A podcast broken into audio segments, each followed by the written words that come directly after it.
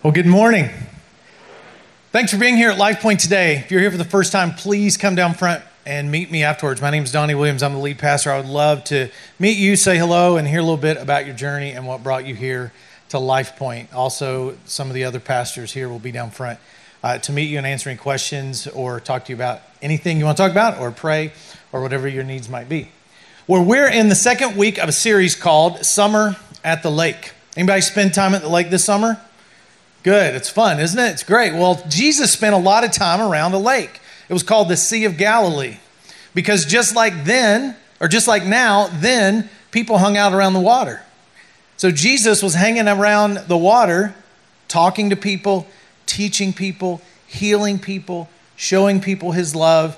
And so this summer, we're looking at all the things that Jesus did around this lake called the Sea of Galilee. And today you're going to hear from the lone lady on our teaching team. Her name is Cindy Whiteside. If you haven't met her, uh, she is a great spiritual leader in our church. She leads our one of our women's Bible studies that'll get kicking up here later in the fall, and you can find out about that later. She is the wife of one of our elders, and she is a great communicator. So let me pray for Cindy as she comes out to share with us the second part of Summer at the Lake.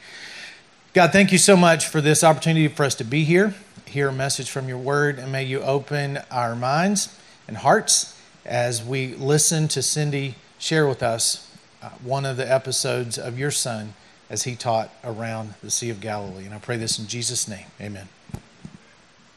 Well, good morning. Um, historically, when I have spoken here at the church, uh, either communion talk or the message, uh, there's a group of people that get really upset if I don't include at least one pun. So I'm just at the outset going to just add a couple in for that group of three to five people just to make sure that they're happy.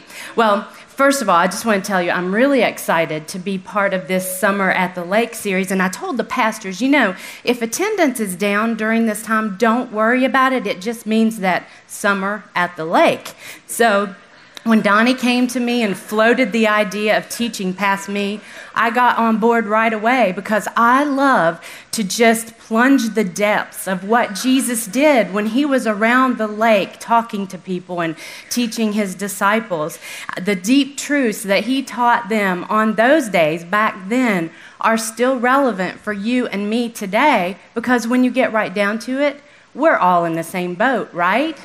So, with all this talk about the lake, I'm sure you're thinking, what are we going to talk about today?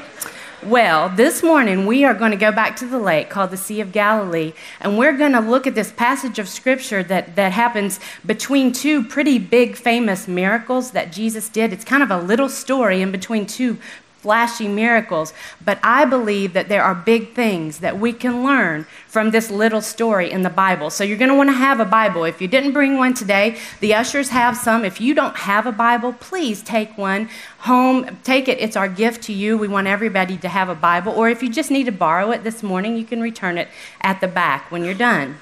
Well, the first four books of the Bible, Matthew, Mark, Luke, and John, were, um, are descriptions of the birth, life, death, and resurrection of Jesus Christ. So, because they're about the same subject, sometimes stories are repeated, and it's almost like reading a newspaper article, different newspaper articles about the same story. You know how one reporter might list a, a few uh, more details than another or write from a different perspective than the other? Well, that's kind of how it is with these four books of the Bible. So this morning we're going to draw from two of those books. We're going to be looking at Matthew 14 and Mark 6, and we're going to look at this day in the life of Jesus and his disciples and find out some things that Jesus did and didn't do around the lake. So, first of all, we're going to look at a miracle that you may have heard of, whether or not you've ever been in church in your life before. It's called the feeding of the 5,000. So here's the backstory Jesus' 12 disciples had just returned from a ministry assignment, and his disciples were his closest followers. It was this group of 12 that served with him and spent a lot of time with him. Well, they'd just gotten back from this ministry assignment and they were exhausted. They needed some rest.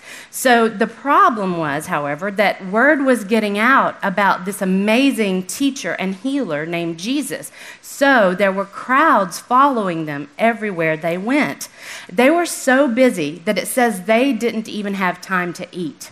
Ever been there? I know when our boys were small, I remember there were some times as a young mom that I would get so frazzled that I would actually lock myself in the bathroom when it wasn't biologically necessary, if you know what I mean, um, just to try to get some alone time. But that usually didn't work because I believe that there is some force in the universe that when a parent locks the bathroom door, it causes that parent to suddenly become extremely popular and very much in demand. Well, that's how it was for Jesus and his disciples. They were popular, they were in demand, and there were always people trying to get close to them. This was stressful, as you can imagine, because it was hard for them to kind of get away and regroup. So Jesus invited his disciples. He said, Let's go away to a quiet place where we can get some rest. So they got in a boat and tried to make their way to a little retreat in a remote place. But the crowd did not retreat because they weren't remotely interested in leaving them alone. So they figured out where they were going and when the boat landed, it, the Bible says there were 5,000 men, plus women and children, so maybe up to 20,000 people waiting for them when their boat landed. So I wonder what the disciples thought. I mean, they were exhausted. They needed to get away. They had been invited on a spiritual retreat with the most amazing teacher who ever walked the earth. And now they, they thought they had this exclusive invitation, but they realized really quickly that that was an inclusive invitation because there were enough people standing on the shore waiting for them to fill the PNC arena. Can you imagine how they felt? Well, the Bible doesn't tell us exactly what their reaction was, but it does tell us how Jesus responded. It says Jesus saw the huge crowd as he stepped from the boat, and he had compassion on them because they were like sheep without a shepherd. So he began teaching them many things. He had compassion on them and healed their sick. So I was wondering, why were all those people there? I mean, it wasn't convenient. Jesus didn't have a bus ministry. Jesus didn't have a, a really nice church with a coffee bar and padded seats for the people to sit in. So why would 20,000 people travel on foot just to get a glimpse of Jesus? Well, maybe they showed up for some of the same reasons you and I showed up here today. You know, maybe some of them really, really wanted to learn more about Jesus. Maybe some of them were dragged there by their spouse or their parents or their teenagers. Maybe some of them had heard that Jesus could heal and do miracles, and they came because they wanted to be changed. Maybe some people came because they just wanted to be entertained. And there might have even been some in the crowd who couldn't even tell you why they were there. They had no clue why they were there. But no matter why they were there, Jesus was not annoyed by them. He had compassion on them because when he looked at all those people, he didn't just see the crowd, he saw their needs. No matter what their motivation was for being there, Jesus knew that they needed to be taught and guided and healed and taken care of. He had compassion on them, and what was true for them that day is true for us this day. Jesus knows what we really need. No matter where we are, no matter what our motives are, whether they're pure or selfish, no matter what we've done, Jesus looks at you and me through eyes of love, and He knows exactly what we need. Sometimes we need healing, sometimes we need guidance, sometimes we need correction because we're going the wrong way. Sometimes our needs are spiritual, sometimes our needs are physical. Sometimes we don't even know what we need, but we can be sure that Jesus knows us better than anybody else, and He knows what we really need. So, what did Jesus do? Did He feel sad about their situation for a moment and then go on about His retreat? Did He tell the disciples, You guys go take care of them, I'm going to rest on the boat a bit? Did He make a note to maybe later make a tax deductible donation to some charity organization so that they could meet the people's needs? No. Jesus immediately took action because not only does he know what we really need, Jesus wants to be the one who meets our needs. As soon as he got off the boat, Jesus started meeting needs. He was teaching, he was healing, he was loving on people, and he did that all day long. As the day wore on, I can almost see the disciples back there looking at their watches or their sundials or whatever they used back then. And you know, the day got long, and, and after a while, they decided they'd just better go up to Jesus and, you know, remind him. So they said, Hey, Jesus, you know, we're out in the boonies. There is not a Bojangles anywhere near here. Domino's does not deliver out this far. So why don't we send these nice people on home to eat and then we can get on with that little vacay we talked about this morning? Well, Jesus had other plans. Instead of getting rid of the hungry people, Jesus wanted to get rid of the people's hunger. So he miraculously turned five loaves of bread and two fish into more than enough food to feed everybody. So the 12 disciples ended up serving all the people, and then they ended up cleaning up after them. Well, as you can imagine, the crowd was mightily impressed by this all you can eat fish buffet. And they were so impressed, in fact, that they wanted to make Jesus their king. I mean, you can't blame them, right? Who wouldn't want a king who loves you, who heals your diseases, who teaches you life changing truths, and miraculously can stretch your grocery budget to where you could feed your entire family with a can of tuna and a couple slices of bread for a year? I mean, you can't blame the people. But Jesus hadn't come to be their political leader. Jesus had come to be their spiritual leader. Remember, he knew what they really needed, and they didn't need a king. He knew they needed a savior. So, this is what he did. Immediately, Jesus made his disciples get into the boat and go on ahead of him to Bethsaida while he dismissed the crowd. After leaving them, he went up on the mountainside to pray. So Jesus said, Bon voyage to his disciples. He said, See you later to the crowd. And then he goes up on the hillside to pray by himself. And when the disciples first took off in the boat, it looked like smooth sailing. But something that happens at the Sea of Galilee a lot. Um, is that it is prone to having sudden, violent storms. And I don't mean to go all Greg Fishel on you or anything, but here's kind of what happens in a nutshell. What happens is, especially in the evenings, the warm air rises from the water, and then cold air comes over the east mountains. And when that heavier cold air comes in, it starts to sink, and the warm air is rising. And when they hit, a storm erupts. And it looks like that may have been what happened that night. Because it says later that night, the boat was in the middle of the, middle of the lake, and Jesus was alone on land. He saw the disciples straining at the oars because the wind was against them. And the boat was already a considerable distance from land, buffeted by the waves because the wind was against it. Now, we already said that Jesus knows what we need and that Jesus wants to be the one that meets our needs, right? So we would expect that the very next scripture would be something like, Seeing that his followers were in trouble, Jesus immediately went to their rescue, right? Well, that's where this story gets pretty interesting.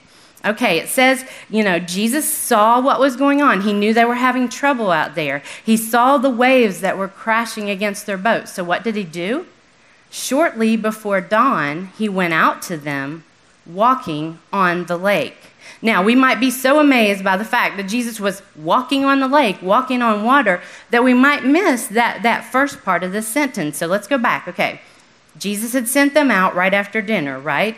Okay, it was supposed to be about a four hour trip from one side of the lake to the other. Jesus saw them having trouble in the storm, it says later that night, right? So, now we see in this verse that he didn't go out to them until shortly before dawn. So that means the disciples might have been out on that water maybe eight or 10 hours, and they were still in the middle of the lake getting absolutely nowhere.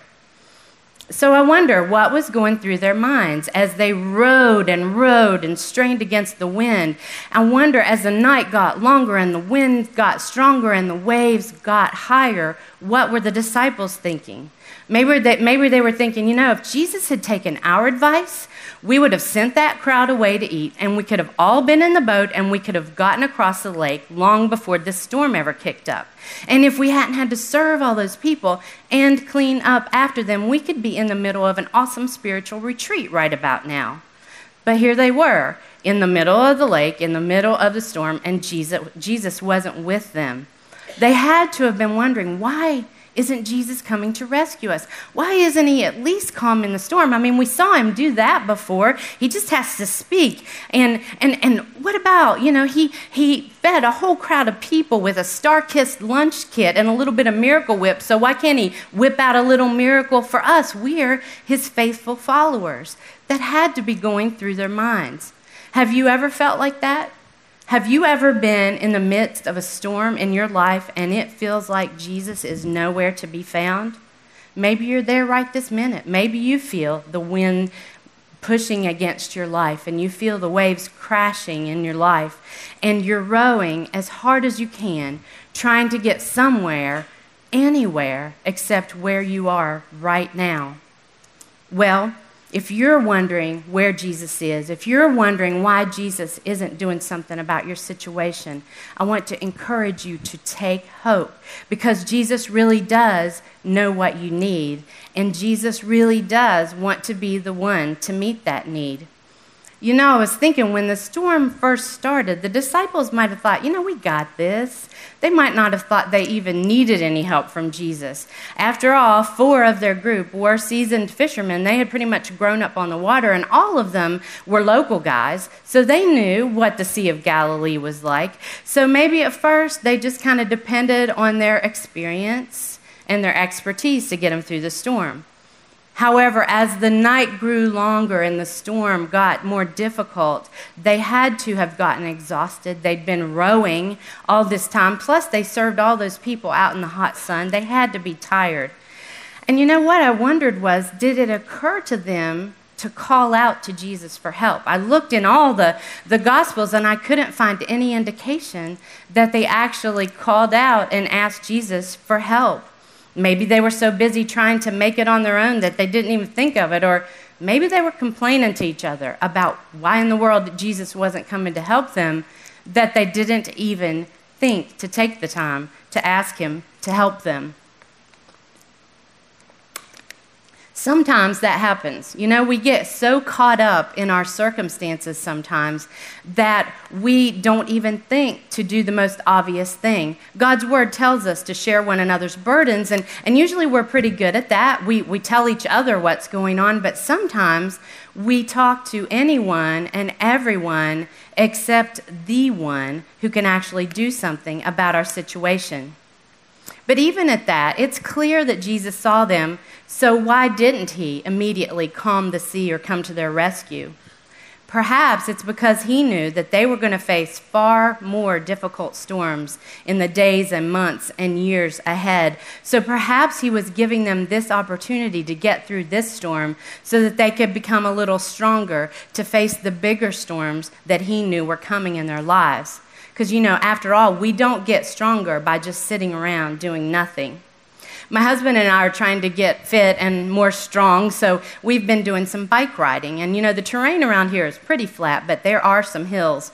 I am not a fan of hills. One reason I'm not a fan is because the sight of me going up hills on a bike is not a pretty sight. I mean, I am sweating and, and, and I'm gasping for breath and praying for God to help me and even telling myself, don't give up, keep pedaling. Sometimes I do that out loud and it can be a little awkward when someone's actually passing me on the left and I've had, had a guy look at me and say, On your left, lady, you know, like weird woman. Well, the sight of me pedaling up a hill will not remind you of the Tour de France. It's more like the Tour de French toast because I am toast by the time I get to the top. But I have learned a few things about biking uphill. First of all, I've learned that I need to reserve some energy when I'm on flat land so that I'll still have some energy left when I see that steep slope sign ahead. And when I see that sign, I need to go ahead and gear my bike to the right place where it's going to be easier for me to go up that hill. Pedaling uphill is hard, but what I have found is it really does make me stronger because what I've learned is that when I do it, when I gasp and pray and, and will myself up that hill one day, the next day it's a lot easier to take that same hill. And the next week it's even easier because pedaling uphill makes me stronger. Well, these hill climbing experiences are a lot, a lot like how things are in our life. Sometimes we just coast along and everything's fine and we have hardly a care in the world. But then we see, we see that steep slope sign and we realize that we're in for a struggle. And that's when we need to get ready. We need to, to gear up with prayer and we need to push forward and pray for courage not to give up. And interestingly, what we discover is that once we have made it through a difficult time, we are better prepared to deal with the next difficulty that comes along. We gain wisdom and strength as we go through life's storms. James tells us that the testing of our faith develops perseverance so that we can be mature and complete, not lacking anything. When we can look back and realize that we have made it through a difficult time, it gives us strength and hope and courage to face the next struggle because we can say with confidence, God got me through that, so I believe God is going to get me through this. Perhaps that's one reason that Jesus didn't rush out to rescue his disciples the minute he saw them fighting against the waves. He knew what they really needed. They needed strength. They even needed to learn how to rely on each other, to encourage each other, and to work together to get through difficulties because the day was coming when Jesus was going to go to the cross. He would no longer be with them in the flesh. He was preparing them for the future time when he was going to go to the cross and die and then rise again. And then he was going to ascend, not up to a mountain to pray but to heaven to be with his Father. So he knew they needed to learn to face the difficulties of life by faith, and he loved them far too much to leave them unprepared for what was ahead. Well, the disciples might have felt like Jesus wasn't doing anything, but as he sat on that mountainside, Jesus was watching them and he was praying. And I believe he was praying for them, talking to his father about them because Romans 8:34 tells us that Christ Jesus who died for us, more than that, who was raised to life, is at the right hand of God and is also interceding for us. Now, the word intercede is a present tense verb that means to pray, to speak to someone on someone else's behalf.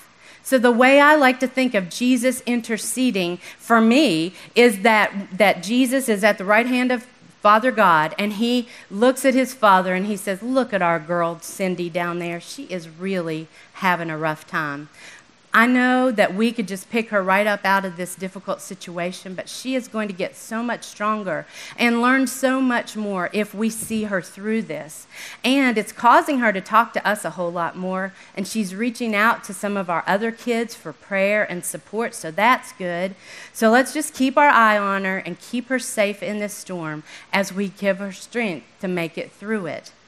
When I'm struggling, it gives me great peace to know that Jesus is praying for me. Jesus is talking to his Father about me and my situation. Well, Jesus was watching his disciples the entire time from his vantage point on the mountain as he prayed to his Father. And although he didn't come to their rescue right away, they were in his sight and under his care the entire time. Jesus knew what they needed Jesus cared about their needs, and at just the right time, Jesus went to meet their needs in a spectacular way that makes it very clear that our greatest need is to really know Jesus. At just the right time, Jesus came to their rescue. At the darkest time, just before dawn, he came to them. He could have calmed the storm from back on the mountain. All he had to say was, Peace be still. The storm would have been gone. But he chose to go to them and to reveal himself to them in a way they'd never before experienced him. He walked to them on the water in the midst of the storm. I don't think he was trying to show off his awesome surf moves. I believe Jesus was showing his disciples who he really was. And if they hadn't gone through the storm, they would never have gotten the opportunity to see him walking on water. It's often in the darkest times that we get to see Jesus most clearly. The disciples probably thought their greatest need was to get to the other side, to just survive this. But Jesus' goal was for them to know who he really was. You'd think they'd have known by now. They'd been with him, they'd been serving him, they'd been hanging out with him and learning from him. But it looks to me like not until the disciples went through this storm, not until they had seen Jesus walk on the water, not until they'd felt the wind stop the minute he stepped into their boat, did they seem to know who Jesus really was. Because it says, Then those who were in the boat worshiped him, saying, Truly, you are the Son of God. The disciples had known Jesus for quite some time now. They knew him as teacher, they knew him as healer. But on this dark night, they saw him more clearly so they could know beyond a doubt that he was the Son of God.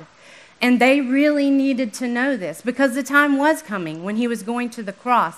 And these were the people that he had chosen to spread the message so that ultimately you and I could hear about what Jesus has done for us.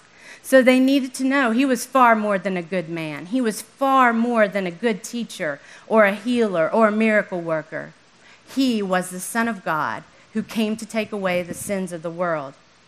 The greatest need that the disciples had is the very same need that you and I have. It's not enough to know about Jesus. If we really want to know him, we must personally choose to believe that he is the Son of God who came to take away your sin and my sin. Our greatest need is to know Jesus, and Jesus gave his life to meet that need. So now it's up to us. Do you know him? Have you chosen to believe that he is the Son of God who came to die for your sins? If you want to talk about that more later, some pastors and I will be up here, and we would love to talk with you, and we would love to pray with you about that after the service. If the winds of adversity are tossing around your life, I want you to be assured that Jesus sees and Jesus cares. If you're in a place of peril, be assured that He is in a place of prayer, talking to His Father about you and your situation. If you feel battered by the storms of life, call out to Jesus and invite him into the middle of your storm. Your biggest problem does not intimidate Jesus in the least. The same Jesus who walked on top of the waves then will walk on top of the most difficult circumstances in your life as he makes his way to you. Let's pray. Jesus, I thank you that you do know our needs and you care about our needs and you are fully able to meet our needs. I pray for the person in this room this morning who's experiencing a storm. I pray that you will give them comfort and encouragement and peace and remind them that you are with them, you are praying for them, you are interceding. We thank you so much for that truth, and we just give you glory and praise this morning. Amen.